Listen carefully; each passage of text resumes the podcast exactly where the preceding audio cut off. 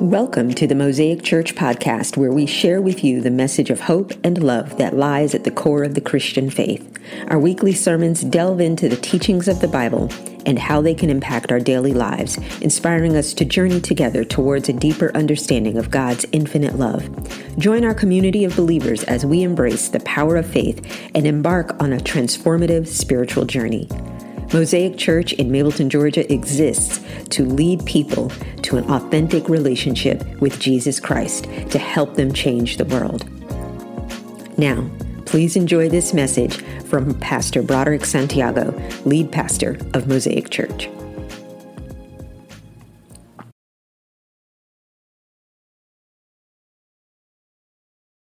Good morning, Mosaic Church, and welcome to church this morning. I'm so glad that you are joining us wherever you are joining us from. Listen, at Mosaic Church, we stand on four pillars, four pillars that shape who we are as a community of believers, and that is we are a church that that that endeavors to reach people that are far from Christ, to teach them the authentic word of God, to serve in our local community, and to love like Jesus loves. That's what we're all about. That's what makes and shapes us as a body of Christ here at Mosaic Church.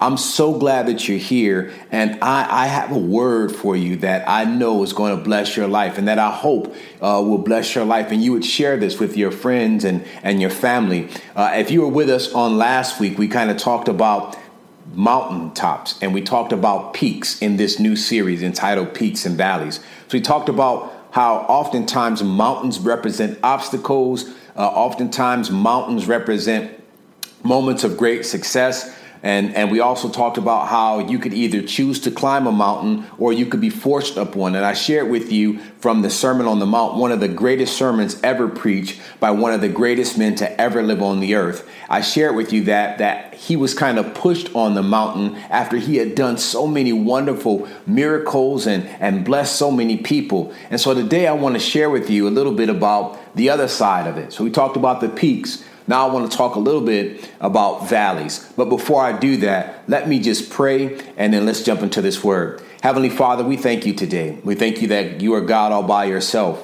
God, I'm so grateful for your word. I am cognizant of the fact that the flowers may fade and the grass may wither, but your word remains forevermore. And it is from your word that we've come together to put together this perfect poetry of, of sermon uh, that will bless those who are listening today. God, I pray that the words of my mouth and meditations of my heart are pure and acceptable unto you. O Lord, my rock and my redeemer.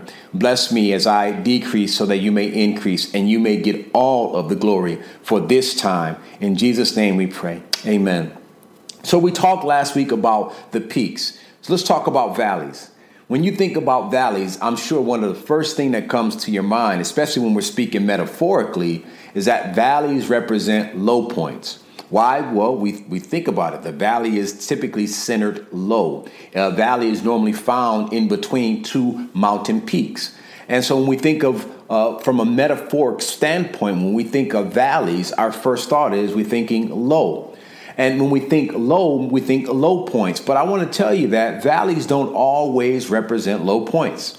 In case you didn't know, one of the most celebrated flowers that, that we know, one of the most used flowers in most weddings and many weddings, celebrated even in Christianity, is a flower called a lily. This particular lily is called the lily of the valley, and the lily of the valley is found in low places. This particular flower you, you, you can see used in a bunch of weddings. You can see people use it in photography. Uh, you can see it all over the place because it's a celebrated flower that we find in the valley. Some would say that it represents Eve's tears when she was in the Garden of Eden. So valleys can, can definitely represent good things. As a matter of fact, the water that flows from the high peaks that we stand on the mountains flows down to the valleys, and that's where we get fresh water. That's where we get clear and clean water. Valleys are, are, are incredible places of growth. And so, what I want to do today is kind of unpack that for you. I want to encourage you because many would say right now, and you might even agree, that where we are right now in our lives, where we are right now in the world, is considered maybe to you a valley moment. We're in a low place. But I want to change your low place mindset and show you that though you may be sitting low, you're actually sitting high. So I want to use a particular scripture that's very familiar, and that's the, the 23rd Psalm. Now, this 23rd Psalm is one of the most common and most uh, revered Psalms of all the Psalms, especially when you're talking about scriptures that speak about valleys. And, and I, will just let's just go ahead and read that together. The 23rd Psalm. Uh, it's a very familiar passage. I know you're familiar with it, and and it goes like this. And I'm reading from the New Living Translation. The Lord is my shepherd; I shall not want. He makes me lie down in green pastures. He leads me beside still waters. He restores my soul. He leads me in paths of righteousness for his name's sakes. Even though I walk through the valley of the shadow of death, I fear no evil, for you are with me. Your rod and your staff, they comfort me. You prepare a table for me in the presence of my enemies. You anoint my head with oil. My cup overflows. Surely goodness and mercy shall follow me all the days of my life, and I will dwell in the house of the Lord forever. Amen. Now, listen, I did say that was a New Living Translation. I'm sorry, that's the English Standard Version of the Bible. And I chose that specific one because it does mention the shadow. You know, the interesting thing about shadows is this that shadows make objects appear bigger than they actually are. So when the writer was saying, when I walk through the valley of the shadow of death, the object of death is bigger than it actually is in that moment. Somebody can catch that. And so when we're walking through life and we're walking through the shadow, the valley of the shadow of death, the shadow of death is bigger than what it really is. That's the thing about shadows. They make objects appear bigger than they really are. I remember being a little boy and, and, and, and walking with, with, with my little brother or, or some of my friends and, and just walking behind them, or my little brother walking behind me, walking in my shadow, following in my shadow, or my son walking in my shadow. And we would be walking in a park or something like that because the shadow made it appear big. And he would look back at his own shadow and look and be like, wow, look, daddy, look how big I am. The shadow makes an object object appear bigger than it is. And shadows right now that we're facing in this valley moment make what we're facing appear bigger than what it is. Now, hear me, don't misunderstand me. What we're facing right now in the world is a big thing, but what we're facing is not bigger than our God. Please understand that. That's all I'm saying. So this this this thing we're facing is a shadow of the reality that we're in because God is bigger than the dilemma and the crisis that we're in. And I want to tell you something. We're in this together. It's you, it's us, it's God. We're all in this together. And if God be for us, then what can be against us? That's the thing about shadows. They appear, they make objects appear bigger than they actually are. Now, you may feel in this moment that this problem or any problem that you're facing in life is too big for you. And the truth of the matter is, that could be true. But there is no problem on this side of heaven that's too big for our God. And if you think that is the case, then we have to change your perspective a bit. Let me let me let me share something else with you.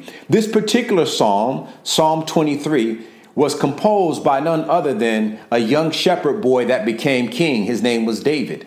Now you may be wondering, how could David write such an incredible piece of work? How can David, with bold confidence, make such a proclamation that even in the valley of the shadow of death, I will fear no evil, for your rod and your staff, they comfort me? How, how can David write that? See, David can write that because that is what actually King David or the shepherd at the, uh, experienced in his lifetime. He walked through the valley of the shadow of death. He, he faced all kind of enemies and he was able to survive and write about all of the things he faced throughout his life. There's another thing that you need to know about valleys. God is a God of mountains and God is a God of valleys. How do I know that? Well, in 1 Kings chapter 20, there was a war going on where, where, where Aram, the king of the time uh, of, of, of, his army, they were destroying the Israelites and, and they were kind of bullying them, the Israelites. And here's what was going on uh, the, uh, the, the, the army of Aram, the uh, if you will, that army was threatening to take Israel. And Israel knew they were outnumbered. So they kind of bullied them and says, "Hey, give me gold. Give me all your gold, give me all your silver." And Israel like, "Hey, since we're outnumbered, sure, you can have it." And then the army of Aram, the Aramean army, got cocky and said, You know what? Give me your gold, give me your silver, all your jewels, give me your wives and your children. At this point, the elders were like, You must be out your mind. We're not giving you any of that. And so here's how cocky the, the army of Aram was. This is what they said. 1 Kings chapter 20, verse 28.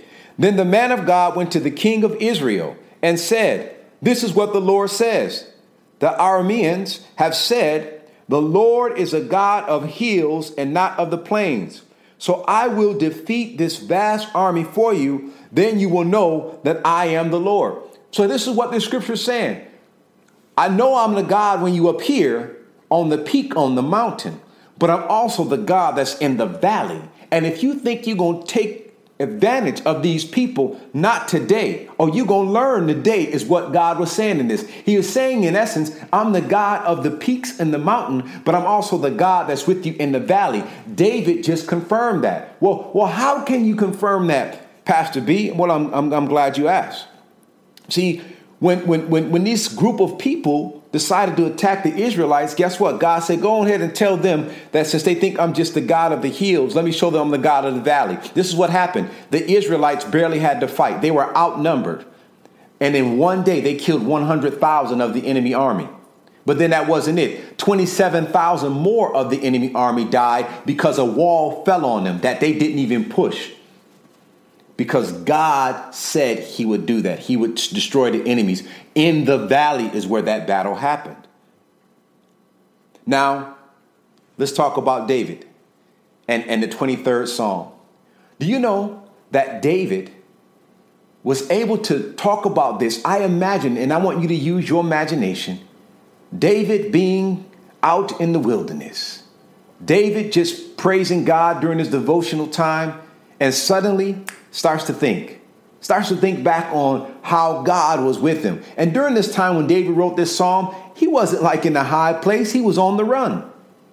So here he is on the run. Here he is uh, trying to evade enemies. Here he is uh, really fighting for his life, running for his life. And guess what happens? He pauses for a moment and reflects over his life in the past. And the reason he can say with bold confidence, even when I'm in the valley of the shadow of death, I fear no evil. Why? Because shadows make objects appear bigger than they actually are. And when I'm facing all kinds of trials, God is there. How do we know that? Well, one of the most famous the most famous and common biblical stories. I've seen corporations use this story. I've seen schools use this story. I've seen nonprofits, not just Christians, but all sorts of people recollect and recount this wonderful story about David and Goliath. You find this particular story in the Old Testament and the book of 1 Samuel, chapter 17. This story is all about David. Now, in case you're not familiar with the story, here's what's going on. There's a war going on. You got the Philistines on one side, you have the, the Israelites on the other side. They're on each on each side of a mountaintop. Uh, the Philistines are on one mountaintop, and the other ones are on the other mountainside. And in the middle of them is a valley. Now, for 40 days, this warrior, standing nine feet tall plus a few inches, is keeping an entire army at bay. Why? Because of his reputation. Oh, he's known as one that can kick butt and take name. Oh, he's known as one in hand to hand combat. He has an undefeated record. Nobody to this day has destroyed him. So for 40 days, he's taunting the Israelite army. For 40 days, nobody will step up and fight him one on one. But then all of a sudden, here comes a shepherd boy who is sent to bring food to his brothers who were in the Israelite army. And while he's there, he's wondering, why are y'all sitting here while letting this dude punk y'all? Why are y'all sitting here letting this dude just chump y'all like that and not y'all not do anything? And here's what happens. Oh, this is where it starts to get juicy. David looks and says, Hey, I'll, I'll take him on. Watch this. Check this out. If you don't believe me, meet me over in 1 Samuel chapter 17, okay, verse 2 and 3. Let me lay down the type the the the, the top of the, the landmark, the land for you, so you can see where everybody was. Here it is. Saul countered by gathering his Israelite troops near the valley of Elah. They were at the valley of Elah. So the Philistines and Israelites faced each other on opposite hills, or some some uh, uh, verses will say, or some uh, translations will say, um, mountains. Okay, with the valley between them. Okay, so here we know. Here's the setting: two armies, as I told you, on each side of the mountain, on their own mountain, and in the middle of them, separating them, is a valley. Okay, remember we're talking about peaks and valleys. So the first thing I want to share with you about valleys. Here it is. I want you to take some notes. If you got if you don't have a pen, catch up when you can. Press rewind, whatever you got to do later on. But I want you to take some notes. First thing you ought to know about being in the valley is that when you're in a valley, if you feel like right now in this season you're in a valley, first thing you need to know, you've been training for this moment and didn't even know it. You've been training for this moment and you didn't even know it. You, you, you were born in this generation during this time, during this crisis for a reason, because you're prepared for it. And you didn't even know it. Watch, watch, watch what happens with King David. So we go to, to 1 Samuel chapter 17. Jump with me to verse 32 through 34. Here it is. Don't worry about this Philistine, David told Saul, who was the king at the time. He says, I'll go fight him. Don't be ridiculous, Saul replied. There's no way you can fight this Philistine and possibly win. You're only a boy, and he's been a man of war since he was a boy. But David persisted. I have been taking care of my father's sheep and goats, he said. And when a lion or a bear comes to steal a lamb from the flock, I go after it with a club and rescue the lamb from its mouth. And if the animal turns on me, I catch it by the jaw and claw it to death. I have done this to both lions and bears, and I'll do it to this pagan Philistine too. For he has defied the armies of who? The living God. The Lord, here it is, who rescued me from the claws of the lion and the bear will rescue me from this Philistine. Isn't that something? Watch this. He's not saying, listen, I'm, I'm, I'm that skilled, but I was out in a pasture watching over my daddy's sheep. And when an animal came that I had never faced before, I just stepped up to the plate and God delivered me from their claws. And then when a bigger animal stepped up to take one of the sheep, I had to lay down my life. And I remember when he, he helped me overcome the jaws or the claws of that other animal, then I know he'll help me overcome the jaws or claws of this bigger animal, the bear.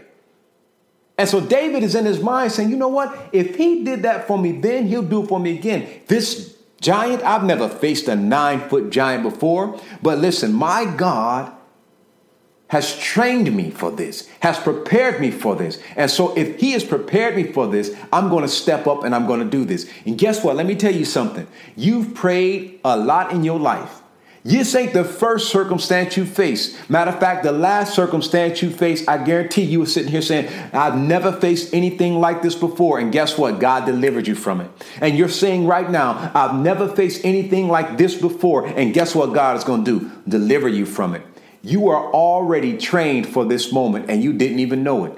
You were preparing for it. You've been praying for it. You've been in the gym, the spiritual gym, working on it, and you are ready for this moment. So don't you fret just know what you have.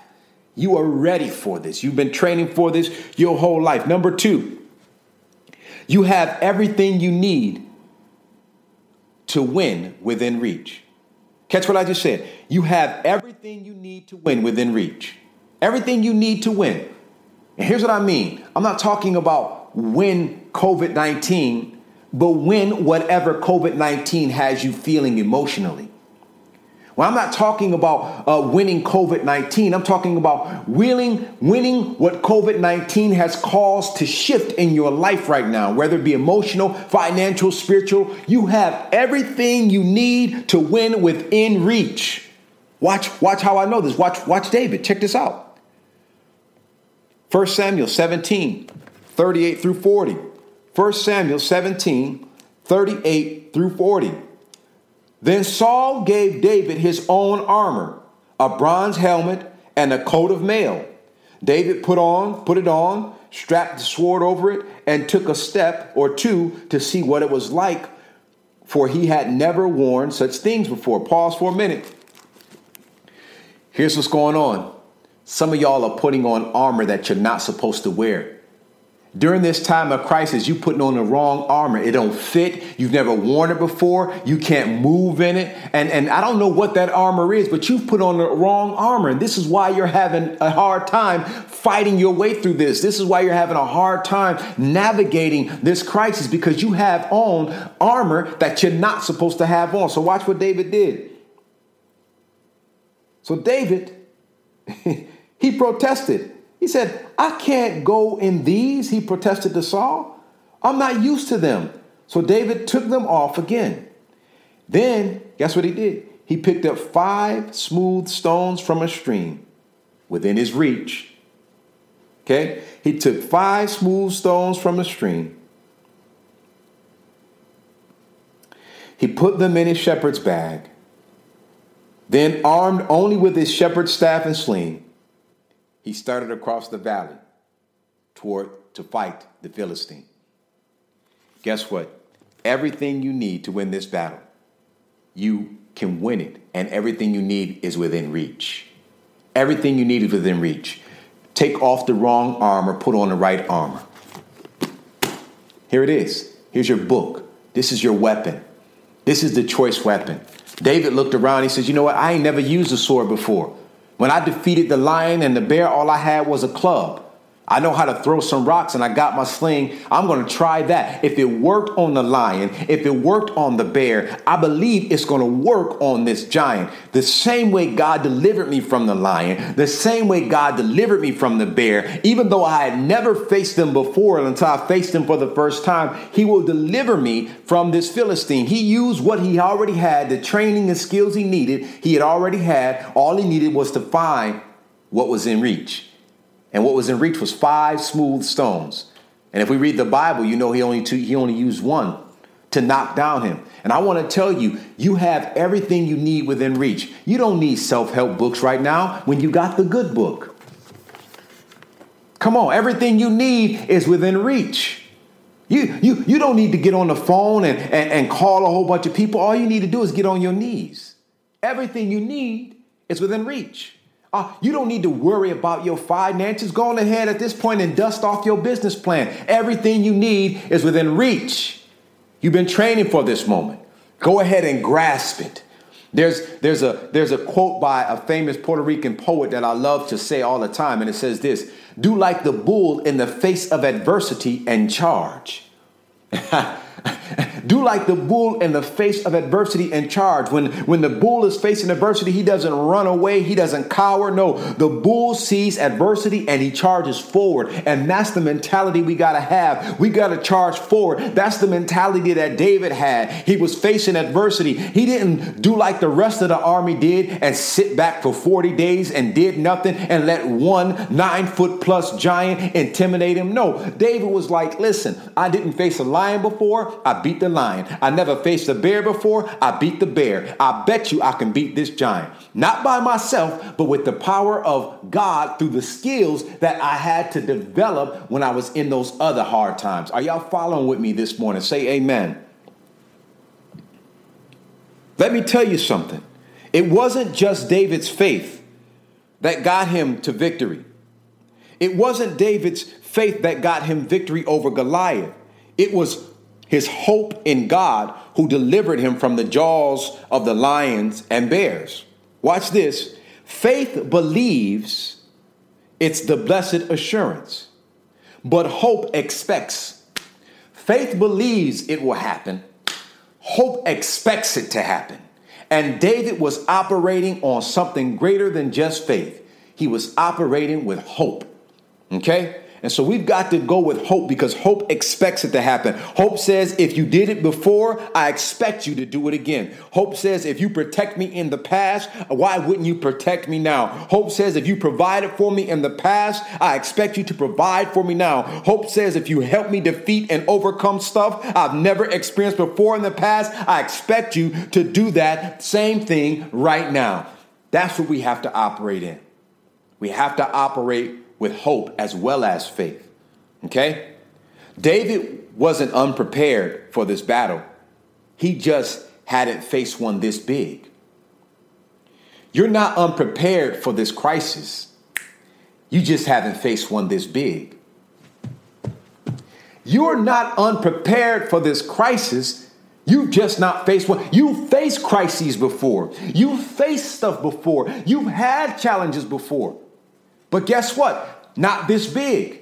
But the last one was too big. And the one before that was too big. And look at you now. You better touch yourself and see. Aren't you here? You might be bruised, but you're not out. You might be limping, but you're still walking. You might be slurred in your words, but you can still talk. You were delivered from whatever that is. You may have some scars and bruises, but you are here because you made it through.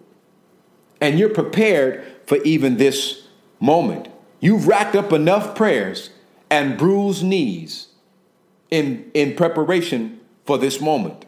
You've got this, and you're not alone. Number three, you're not fighting this fight by yourself. You're not. None of us in this world is facing this crisis by ourselves. This is a world issue. If you live on planet Earth, you're touched by this crisis. Did you hear what I just said? Now, if you live on planet Earth, you are touched by this crisis. If you live on another planet, thank you for joining us. but if you live on planet Earth, you are touched by this crisis. Even if it's not personally affecting your country, even if it's not personal, you are impacted by it because this is it affects the world's economy. No matter where you live. Okay? But you're not alone. We are all in this together. And when David went and fought the Philistine, guess what? He wasn't alone. Watch this. Uh, 1 Samuel 17, 45 through 47 says this David replied to the Philistine, You come to me with a sword, a spear, javelin but I come to you in the name of the Lord of heaven's armies, the God of the armies of Israel, whom you have defied. Today the Lord will conquer you, and I will kill you and cut off your head. And when and then I will give the dead bodies of your men to the birds and the wild animals, and the whole world will know that there is God in Israel. And everyone assembled there here will know that the Lord rescues his people people, but not with a sword and a spear. This is the Lord's battle, and he will give it to us. Did y'all catch how bold and bad David was talking? That brother was talk. I mean, listen, this dude was a boy, the Bible says.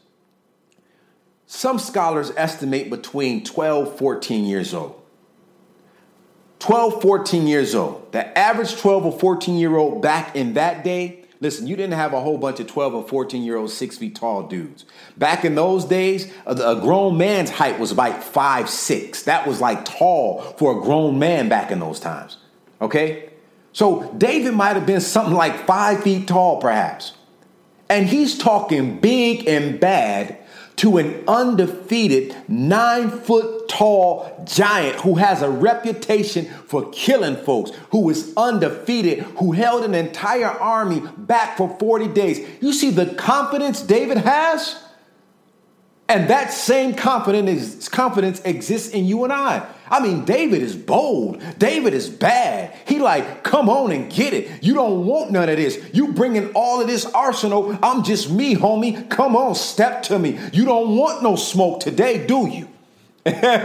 David is real. He's ready. Come on with it. And know why he's so confident?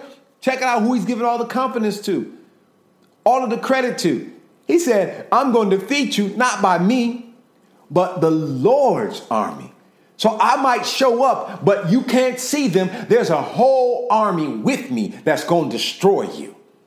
Woo wee. And that's the kind of attitude we need to have. I know I'm in a crisis right now. I know COVID 19 has got me isolated. I know COVID 19 got me in a house. I know that the economic status is changing daily. I know that people are dying daily. But I serve a God who is a God that sits on high. I serve a God who knows all, will be all, goes before all, and is above all. I serve a God who is the creator of the heavens and the earth. I serve a God whose son was came to this earth, who was in a place for 40 days. And after he came out of that place for 40 days, he took a stroll through Galilee, and everybody who had a disease he touched and they were healed, and everybody who had an ailment he touched and they were healed. I'm serving a God who could do all things but fail. Come on, somebody. Shout amen if you agree with that this morning. Hallelujah. You've got to stare the trials that we face in the face. Don't be telling God about your problems because God already knows. I want you to start telling your problems about God. Woo! Did y'all catch what I just said? Stop telling your problems about, stop telling your God about your problems. He already know your problems. Tell your problems about your God. God is bigger than your problems. Tell your problems about your God. Tell your enemy. You watch this. Use the enemy's weapons against him. That's what David did. David said, "I'm going to defeat you, Goliath, and when I'm done defeating you, guess what? I'm going to take your own weapon and I'm going to chop your head off." That's what he said. I'm to take your weapon and chop your head off. And guess what the enemy's weapons are during this crisis? The enemy's weapons are fear. And you need to look at the enemy and say, at the name of Jesus, even demons tremble. At the name of Jesus, demons have to flee. The enemy's weapon is doubt. And you need to look that old devil in the face and say, God has not given me a spirit of fear, but one of power, love, and a sound mind. And so I don't have no doubts that God could do it because he helps me make the best decisions decisions I can make. He is the one that gives me my common sense. Ah, the, the, the weapons that the enemy uses, hallelujah, are anxiety. And you need to look that devil in the face and take the posture of Paul when he spoke to the people in Rome. And he said, And I am convinced that nothing could ever separate me from God's love, neither death nor life, neither angels nor demons, neither our fears for today nor our worries about tomorrow, not even the powers of hell could separate us from God's love. No power power in the sky or above or in the earth below. Indeed, nothing in all creation will ever be able to separate us from the love of God that is revealed in Christ Jesus our Lord. That's what you need to tell the devil, just like Jesus did when he was out there in the wilderness and everything that the enemy tried to tell him to get him to turn away. Jesus quoted back scripture to sit that old devil down. And that's what you got to do in this season when the enemy tries to put fear in your heart heart, remind him what God's word says. When he tries to put doubt in your word in your heart, in your heart, remind him what God's word says. When he tries to intimidate you by telling you you ain't gonna get it better, try to tell him what God has said in his word. I want to tell you, and I'll end right here. Even though we're in this valley moment, as a songwriter once said, there's a lily in the valley, bright as the morning star. Amen, amen, and amen. We are in this together. God bless you, my brothers and my sisters. Hallelujah. Now, listen, I don't know where you are in your walk today. And when I say that, you hear me say that often in your walk. How are you walking today? Are you walking with the righteous? Are you walking alone? Are you in a relationship with Christ? If you are not in a relationship with Christ, I want to help you get that today. I want you to have and possess the same thing David possessed that confidence that while you're in this valley moment, you don't have to fear, for you know that God is with you. His rod and his staff, they protect you. I want to give you that same confidence today, but that confidence only comes in a relationship with Christ. If you're not a Christian, if you're not saved, if you want to rededicate your life, I want to extend an invitation for you to do that today. Would you do me a, a, a, do me do me this one thing? I want you to lift your hands in the air as a posture of surrender. And when we lift our hands in the air, we do that for two reasons. One, we lift our hands in the air to say we praise you, God, but we also lift our hands in the air, watch this, as a sign of surrender. I surrender who I am, all I am, in exchange for all you are. So if that's you today, you want to give your life to Christ, lift your hands in the air. And I want you to pray with pray this with me. Say, Father, forgive me for I've sinned. Forgive me for staying away for so long. I confess that I'm a sinner in need of your grace. God, I believe that you are indeed this, that Jesus is your son and you are his father and that he died on the cross and rose again 3 days for us. And God, I believe that if I believe that in my heart and confess that with my mouth, I'm saved. Accept me back into relationship with you today. In Jesus' name, we pray. Listen, if you made that decision today, welcome to the family. Thank you for joining us today. Our prayer is that Pastor B said something that moves you closer to Jesus. If you enjoyed listening to our podcast, we would like to invite you to follow us on social media at Mosaic Mableton and visit us at our website at wearemosaicchurch.org. You can learn more information about our church, ways to support our ministry through financial donations, stay updated on upcoming events, and find resources to support your spiritual journey. We would be delighted to welcome you in person on Sunday mornings to worship and connect with with others, our doors are always open to those seeking a place to grow and explore their faith. Thanks for tuning in, and may God bless you on your spiritual journey.